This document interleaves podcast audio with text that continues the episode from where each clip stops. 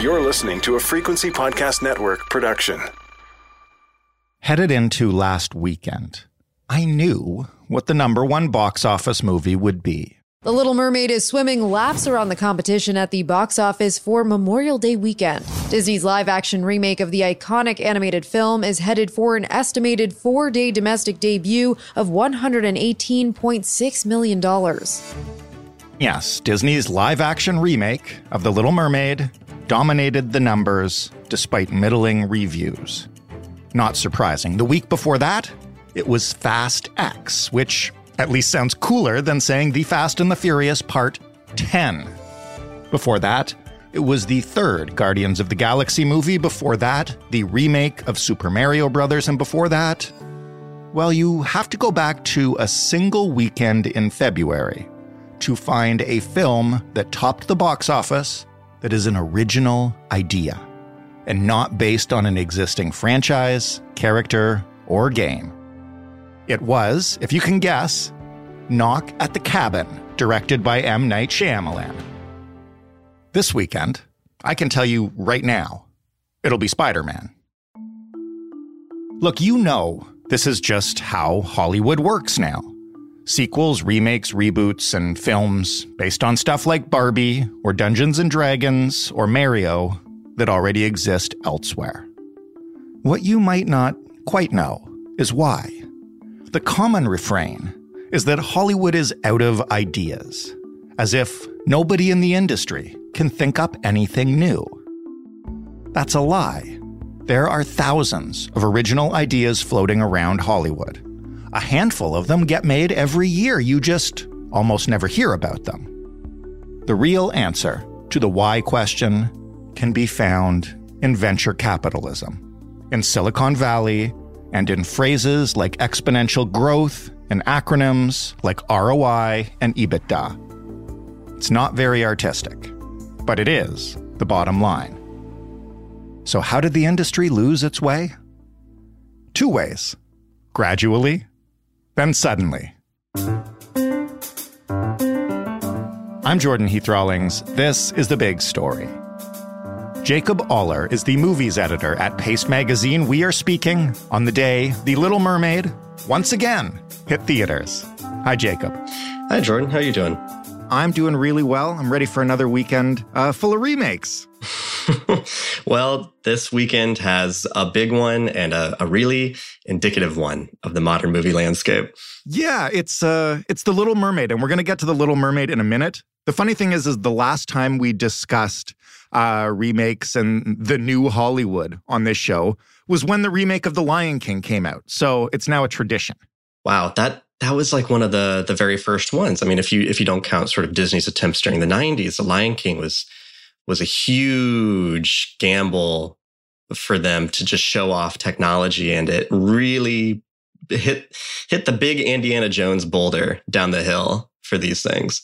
It landed directly in the uncanny valley. But first, we're going to start. I want to start because I think everybody has a different moment when they looked at their movie listings or looked at their options in a, a, streaming service or whatever and realized that like every big movie had become recycled IP. Do you remember when you kind of realized like holy crap there's no new big movies being made? I think when I became a regular film critic after freelancing and, and, and kind of making my making my bones there and seeing what movies you get invited to and what movies that studios push for press coverage, you start to notice that it's not the movies that you find on the best of the year lists at the end of the year. You're not the movies that you see at the Oscars. You get pushed to movies that would I would get on VHS when I was a kid and I'd watch over and over and over again. But mm-hmm. but those are no longer movies for for kids to wear out on their streaming services. They're movies for everyone. They're multiplex movies. They're the only movies that we really see marketed nowadays. So it, it became an inescapable feature of my professional life. And, and then I started to see it everywhere. It was like, uh, and they live when you put the glasses on, you right. can, you can see, you can see everything for what it really is. How far back do you think we can trace this? Because there have been sequels for decades, right? And there's always been a few big franchises that keep going all the way back to Star Wars. And I think there were like four sequels to Jaws or whatever. But when did it begin to shift from a few big blockbusters that would get sequels to like everything is now part of its own cinematic universe? So you you were absolutely right that sequels and adaptations have always been a part of filmmaking. Back to the very first silent movies were based on plays, based on novels. Uh, you get to Universal Monsters. That became sort of a, one of the first, like, quote unquote franchises. They started seeing a lot of success with these low budget horror adaptations, and they started making sequels to that Bride of Frankenstein, um, Son of Frankenstein, you mm-hmm. know.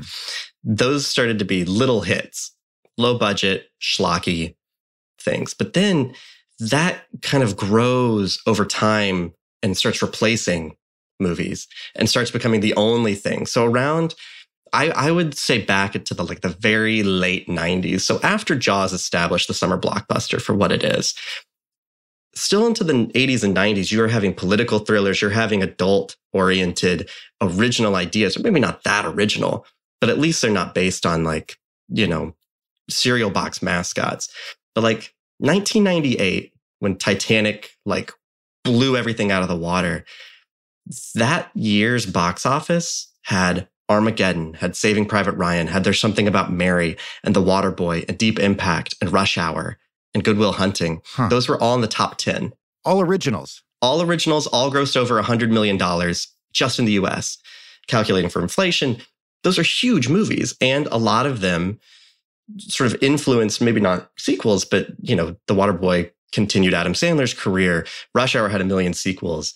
Good Will Hunting was an Oscar, you know, a huge Oscar success. And then you look at 1999 and things have a humongous shift. And what shifts is, I think, Star Wars Episode One comes out, uh-huh. The Phantom Menace comes out in 1999. And you also see the sequel to Toy Story comes out, and The Matrix comes out, and The Mummy comes out. And these start the ball rolling for these massive investments in franchises. And so it, it, sort of grows exponentially from there. But then you get to about 2010. And then from like 2010 to present, that's all there is because after Iron Man set a precedent of, oh, we can really make some money out of this. Uh-huh. We can really lay the groundwork for something huge that who knows what will happen in the future. But in the future, we may no longer be in this position of movie executives. but for, for the next 20 years, for whatever these stockholders care about for now, we can really make some money. So, can you quantify that over the last uh, 10 years or whatever it is? In your piece, you have some pretty stark examples if you continue to look at those top 10 uh, grossing films of the year. Absolutely. So, I went back in time to 2012 to 2022, because 2023's box office isn't quite determined yet. In that 10 year span, if you calculate all the movies in each of those years' top 10s, there are only eight movies out of that 100 that are not based on pre existing IP. And they are Frozen, Gravity, Inside Out, Zootopia, The Secret Life of Pets, Sing, Onward, and Tenet. Huh. Six of them are animated movies. Yeah two two of them are live action, except for you know Gravity is like kind of live action, and Tenet is Christopher Nolan after he has established himself as a household name with the Batman movies. So you have complicating factors even with the live action originals. In your essay, you call this IP obsession. Can you explain what you mean by that? Where's it come from? That comes from the very top, uh, because it goes hand in hand with I, I think a lot of people have seen this lately is there's a shift in calling TV and movies and video games and even novels from calling them the individual art forms to calling it all content. We're making content right now, Jacob. Absolutely. We're I'm a part of it. I'm a part of the problem. I create content every day. It's terrible. But that because I, I, went to business school, right? I didn't I didn't go undergrad film degree. I went to business school. And you see that this comes down from sort of an MBA mindset of how do we corner a market? And to corner a market, you need something that you can have a monopoly over. And to have a monopoly over, you need to own the rights to it. And to own the rights to something, especially in a, you know, in a, in a creative form, you need to have intellectual property. And so if you make movies, you're not making a movie anymore because in the executive's mind, you know, the people who are in charge of this company, you're not just making one movie, you are creating something that could live on for decades and decades and decades and continue to produce profits because you have now created a piece of IP that can be exploited as a podcast, as a comic book, as action figures, as Fortnite skins. Hmm. All of these myriad media opportunities now exist instead of just making a single movie. When you talk about that, you also say that in this kind of world, when we're focused on, well, I shouldn't say we, but when the big studios are focused exclusively on IP, people are merely a liability. Can you explain what you mean by that and how the IP obsession has changed the production?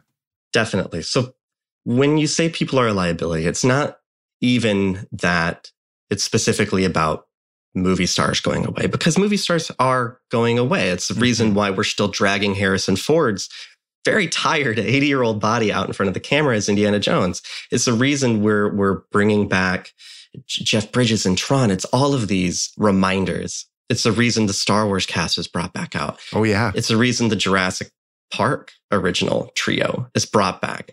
It's, it's a matter of people now not being artists but instead being shepherds of these brands. And so you are a spokesperson. You know, you may have a hit movie at, at Sundance, and all that really unlocks for you isn't more opportunities to make indie movies or movies that are small and say something and, and, you know, have your own personal touch to it.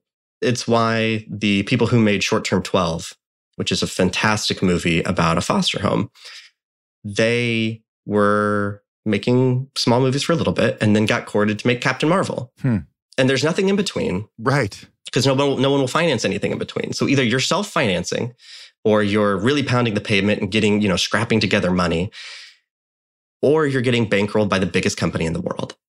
And that doesn't give you a lot of artistic freedom. And that doesn't give your performers a lot of artistic freedom. Yeah. That means you're wearing the, you know, the directors, the writers are wearing the same costume as the actors. They are here to present you Captain Marvel and not get into the way of where this movie needs to go in the next 20 years.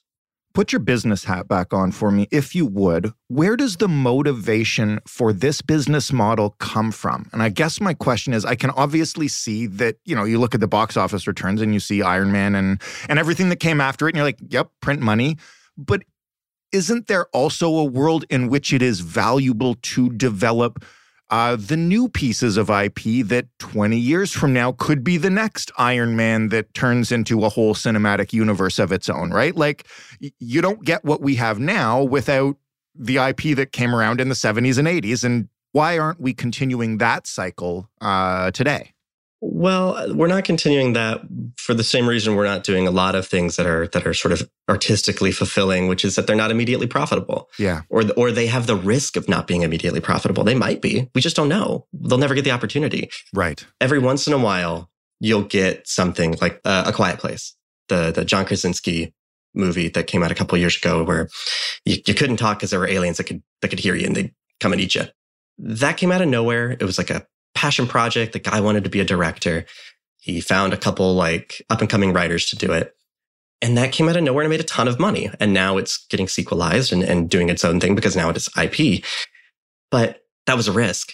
Investing in something that's already here, regardless of, of if it'll exist in 20 years or if in a generation, any of the kids will care about Iron Man or, or Spider Man or the Skywalkers because kids won't. Mm-hmm. They don't have anything bringing them into this world. They don't have anything original. But once you get to that point, the people who are in charge have cycled over. If they lose their jobs because one Marvel movie made a little bit less than a previous Marvel movie, they're protected. It doesn't hurt them.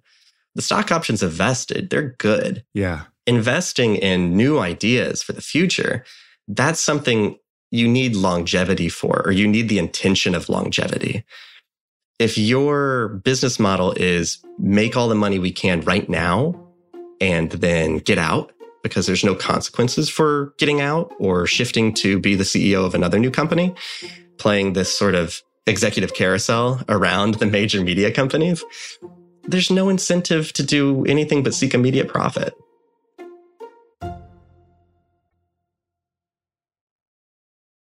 Was there a shift at some point that actually happened due to you know new people in the industry new money in the industry? Or was this you know like you described just looking at the receipts and being like we can make a ton of money this way so let's just do it this way. Like i guess i'm trying to get a sense of who made that decision and when.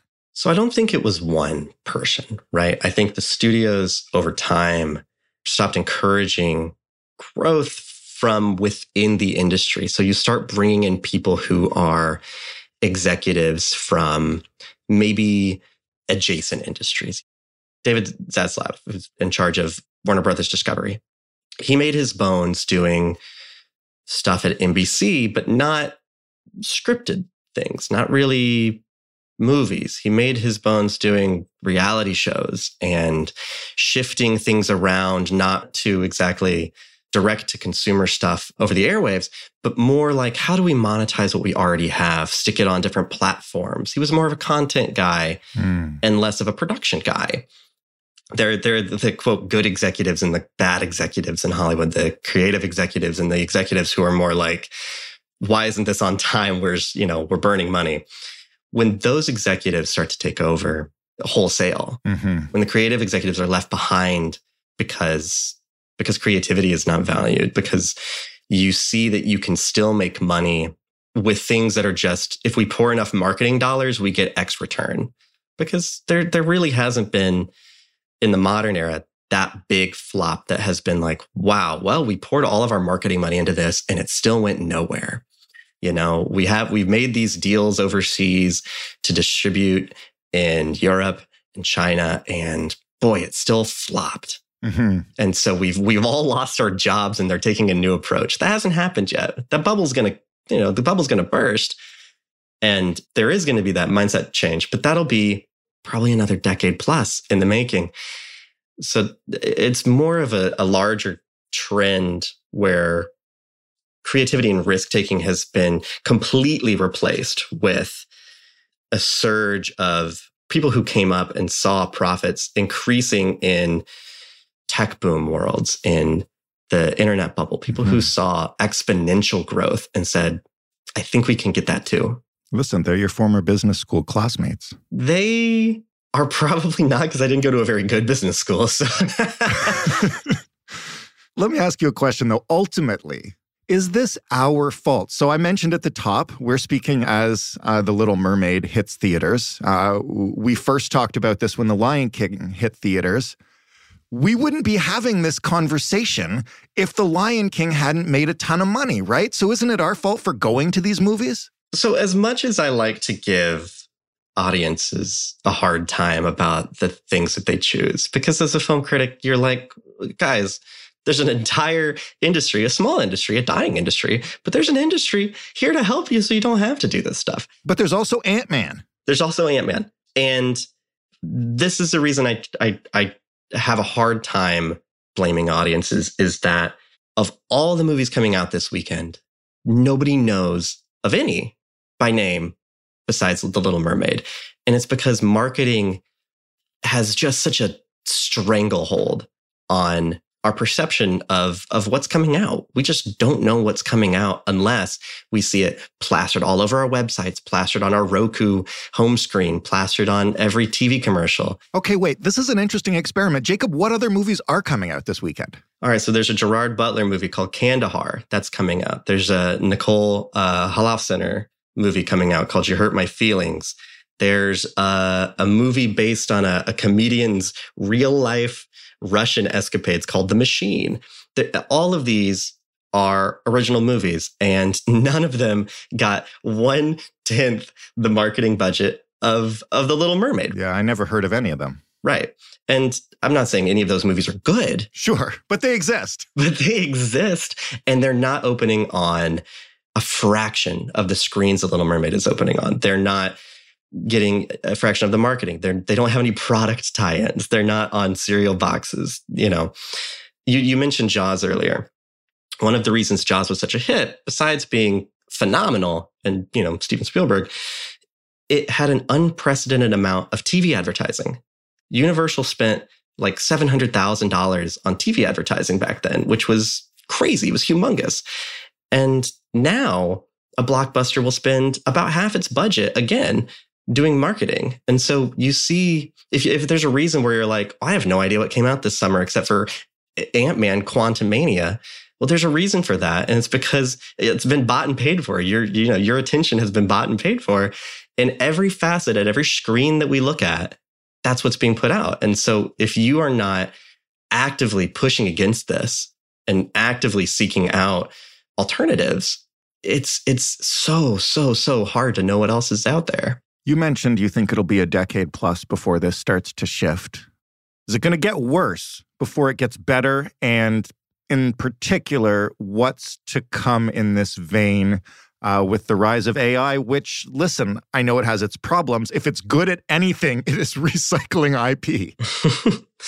I think AI is probably going to have a huge impact in the worst side of this kind of thing. So you you you talk about the recycling of IP and and creating first drafts. And this is something that the Writers Guild of America is striking against right now is they have tried to put into their into their contracts that AI will never be writing any first drafts, doing any revisions. It will not be involved in a Writers Guild approved project. Mm-hmm. And studios rejected them outright and said, look, listen, let's have an informational meeting about AI and we can we can inform you stupid writers about what AI really is.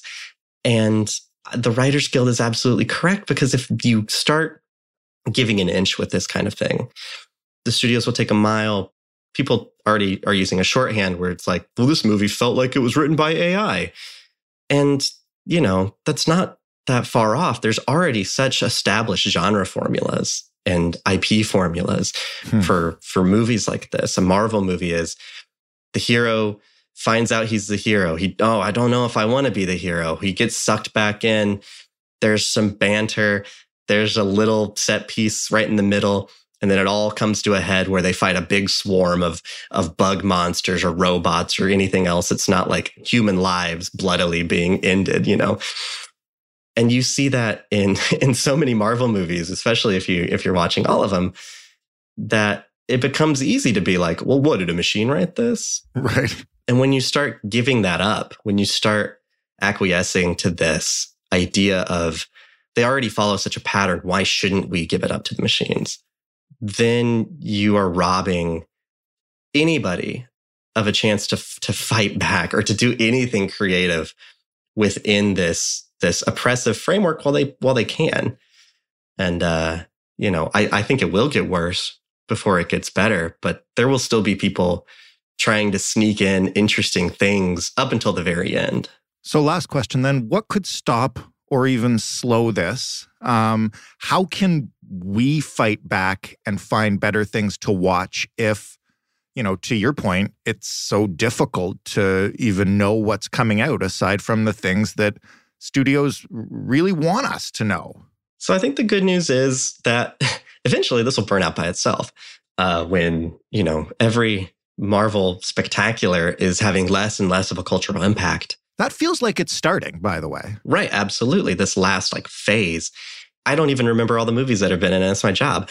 Like all of those movies have come and gone like they're like they're direct to streaming releases almost. You yeah. know, there's so many movies that get churned out and with the expectation that they'll be profitable, with the expectation that they will be these juggernauts.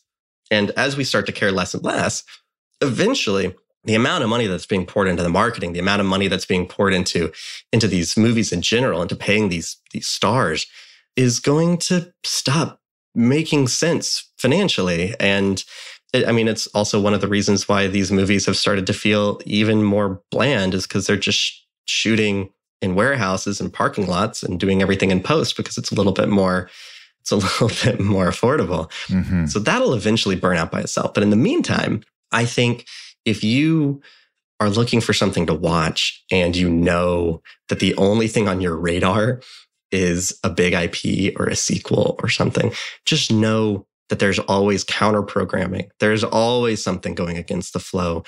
Uh, for every streaming service that is like, hi, we're Netflix. And did you know that this movie from 10 years ago is now on our service? It's number one on our service. It's, it's terrible. Hmm. I pronounce you Chuck and Larry. It's now number one on Netflix. You know, for every streaming service like that, there is one that is highly curated by people who love these smaller movies. There's the Criterion Channel, there's Mubi, there's the Metrograph, Kino Cult. There's all of these smaller curated ways to, to find something that you love and not find something that'll just kill your evening.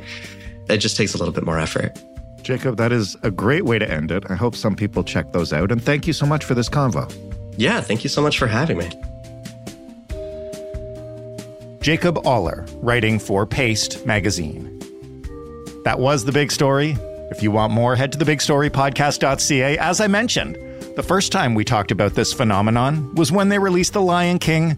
You can find that episode by searching for The Lion King. It's that easy. You can find The Big Story by heading to The Big Story FPN on Twitter. You can talk to us via email, hello at thebigstorypodcast.ca. And you can call us and leave a voicemail 416 935 5935. Joseph Fish is the lead producer of The Big Story. Robin Simon is a Big Story producer. Mark Angley led our sound design for this week. And Samandara is our research assistant. I'm your host, Jordan Heath Rawlings. Thanks for listening. We'll talk on Monday.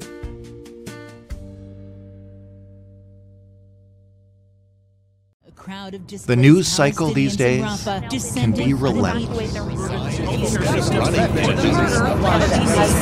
Let us help you with that.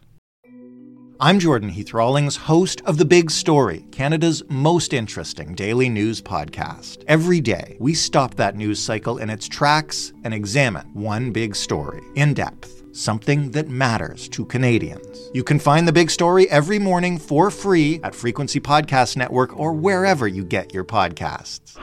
Find your frequency.